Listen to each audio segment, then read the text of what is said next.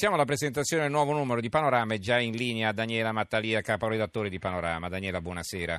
Buonasera, buonasera a tutti quelli che sono svegli. Eh beh, insomma, eh, vediamo un, eh, una grande foto di Carlo Verdone in prima pagina. Famolo social è il titolo della copertina del numero di Panorama Edicola. Fra qualche ora intervista al più italiano degli italiani. Dai borgatari a internet, dai tic ai selfie, Carlo Verdone racconta i suoi 40 anni di carriera e come è cambiato il paese di cui ha fatto la parodia. A Panorama anticipa anche retroscene e segreti del suo prossimo film. Allora, vabbè, uno se la deve leggere l'intervista, non, non pretendo che tu me la racconti tutta, ma qualche anticipazione ce la puoi dare, no?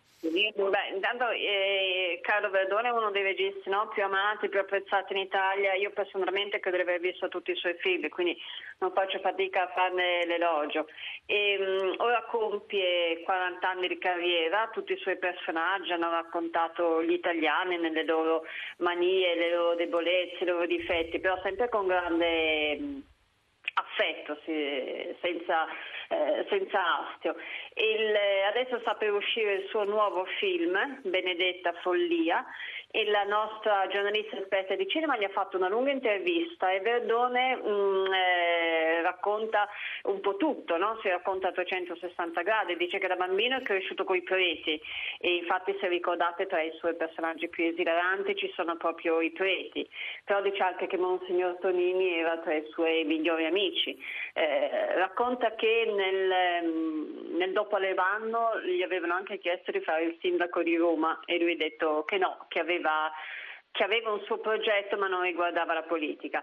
Eh, racconta anche dei, dei, malati che dice ma eh, come ultimo desiderio eh, mi chiedono di, di, vedermi, cosa che io non avrei mai pensato potesse avere un senso, invece lo è.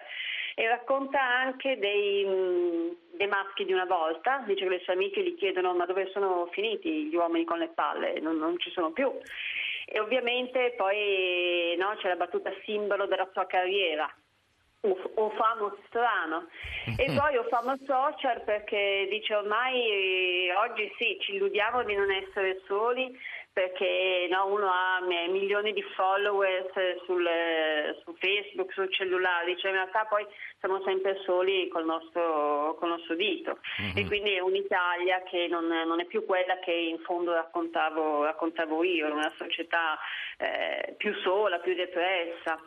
Eh beh, in effetti è anche per lui forse è anche più complicato raccontare un'Italia nella quale diciamo, non si interagisce più come una volta, no? Eh sì, perché lui racconta, io vado... Molto più rarefatta. Eh. Ma vado ancora per le strade, non, dice, io continuo a stare in mezzo alla gente, eh, sono come una spugna che assorbe, però se la gente poi non eh, finisce per stare, eh, per stare, da sola con i propri tablet, sì. i propri smartphone, eccetera, è più, è più complicato e anche più triste raccontarla, cosa che peraltro lui continua a fare meravigliosamente secondo me. Allora, quali sono gli altri servizi che ci vuoi segnalare? Allora, sì, no, volevo segnalare un'inchiesta importante del nostro giornalista um, Fausto Biloslavo. Eh, lui eh, raccontiamo una nostra inchiesta all'imbroglio dei, eh, dei finti profughi eritrei che arrivano in Italia. Eh, praticamente il, um, oltre 100.000 migranti negli ultimi quattro anni eh, che sono sbarcati in Italia hanno dichiarato di essere cittadini eritrei. Cosa succede però? Eh, succede che il 40% sarebbe, non lo è, insomma, è di nazionalità etiope, solo che non, non eh, dire, se, essendo etiopi loro avrebbero semplicemente lo status di immigrato economico, quindi non avrebbero diritto al, all'asilo politico. Mentre gli eritrei, gli eritrei sì, perché sono un popolo, considerati un popolo perseguitato, no? Mm. Esatto, e già due anni fa l'ambasciatore austriaco in Etiopia, in Etiopia aveva annunciato, cioè aveva denunciato questo, questo inghippo, no? dicendo mm-hmm. appunto che il 30-40% dei rifugiati eritrei in Europa sono in realtà etiopi. E eh, Biloslavo ha parlato con gli stessi eritrei veri, eritrei doc, che gli hanno raccontato che nei campi profughi africani gli viene rubata l'identità, gli vengono rubati i documenti, perché in Africa vendere identità e documenti, specialmente agli etiopi, è ormai un business consolidato, no? per farvi capire, vende dalle, dalle 1800 alle 5.000 euro e passa, quindi è un, è un business eh, proficuo. Eh beh, un, è il passaporto per rimanere qui, insomma, quindi è chiaro che ha un prezzo, no? Mm, perché poi non... Eh poi comunque anche, anche, con la compiacenza o con la tolleranza di, di, dei, degli interpreti, di chi poi gira intorno a questi personaggi. Magari, mm-hmm. per, per magari si potrebbe accorgere che non è vero, eh, eh, prende eh, la cresta infatti, per stare zitto, certo. Infatti. Ecco, poi... E poi mi piaceva segnalarvi anche eh, un pezzo molto, eh, molto, divertente, anche un po' surreale, ma assolutamente vero, e cioè che eh, oltre agli italiani ai mondiali di calcio è stata esclusa anche la nazionale, la squadra delle Far Oer. Cosa sono le Far Oer? Sono sono 18 isole di un arcipelago tra la Norvegia e l'Islanda, fanno, anche se fanno parte della, della Danimarca e la loro squadra è davvero la squadra più pazza, più pazza e divertente del mondo. È l'unica squadra al mondo dove non gioca neanche un professionista. Ah.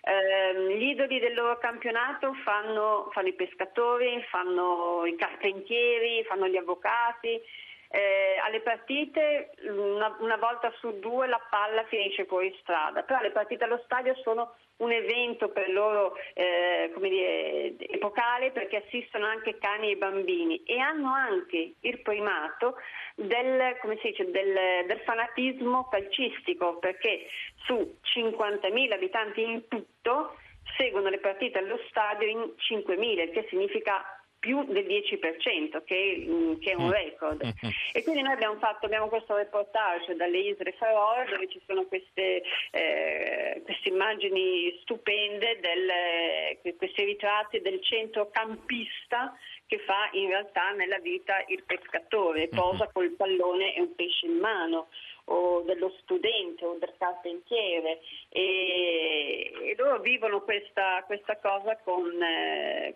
dire, con, grande, eh, con, grande, gioia e in fondo anche con, con grande ingenuità insomma. Bene. E, allora ricordo la copertina di Panorama, c'è Carlo Verdone in prima, eh, Famolo Social è il titolo, intervista al più italiano degli italiani, del Borgataria Internet, dai tic ai selfie. Carlo Verdone racconta i suoi 40 anni di carriera e come è cambiato il paese di cui ha fatto la parodia. E a Panorama anticipa anche retroscene e segreti del suo prossimo film. Ci ha presentato questo numero Daniela Mattaria, caporedattore della rivista. Grazie Daniela per essere stata Grazie. con noi, buonanotte. Buonanotte a tutti.